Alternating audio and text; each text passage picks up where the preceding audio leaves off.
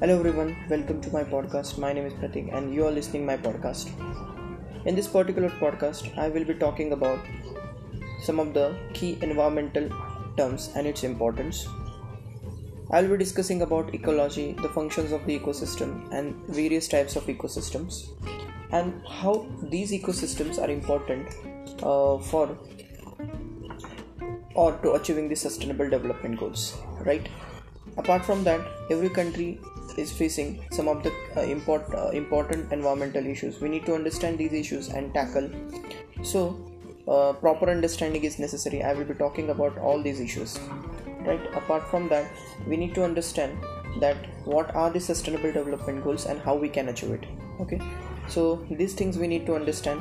I hope it will help for you. Thank you so much